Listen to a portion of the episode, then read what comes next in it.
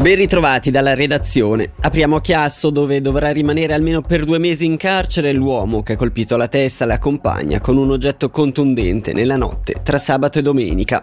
Per saperne di più sentiamo Michele Sedili.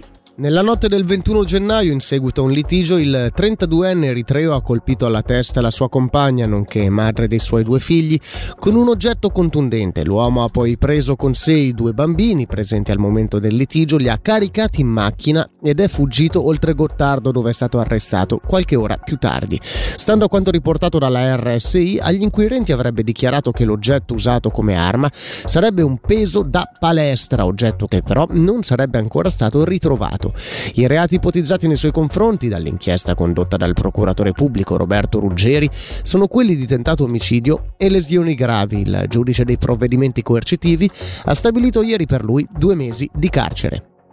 Sono 65 le persone nel Canton Ticino in lista di attesa per un organo, mentre sono 25 quelle che lo scorso anno ne hanno ricevuto uno. Gli organi donati nel corso del 2023 da persone decedute sono invece 7.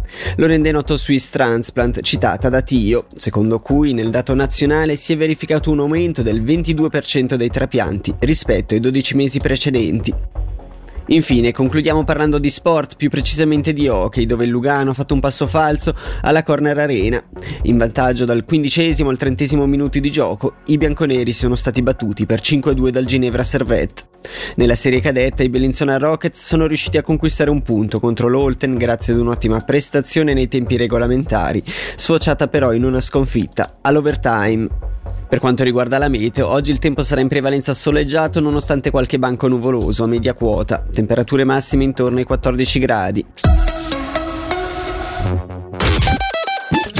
Per quanto concerne la viabilità, sulla 2 tra Chiasso e la dogana commerciale il traffico è bloccato per i veicoli pesanti. Il traffico è bloccato anche sulla cantonale tra Brusata e Genestrerio, così come sulla strada principale che da Gaggiolo porta a Stabio. Rallentamenti del traffico sono segnalati anche sulla 2 tra Raccordo di Mendrisio e la Galleria di Grancia. Infine, sulla strada principale tra Ponte Tresa e Bioggio il traffico è congestionato.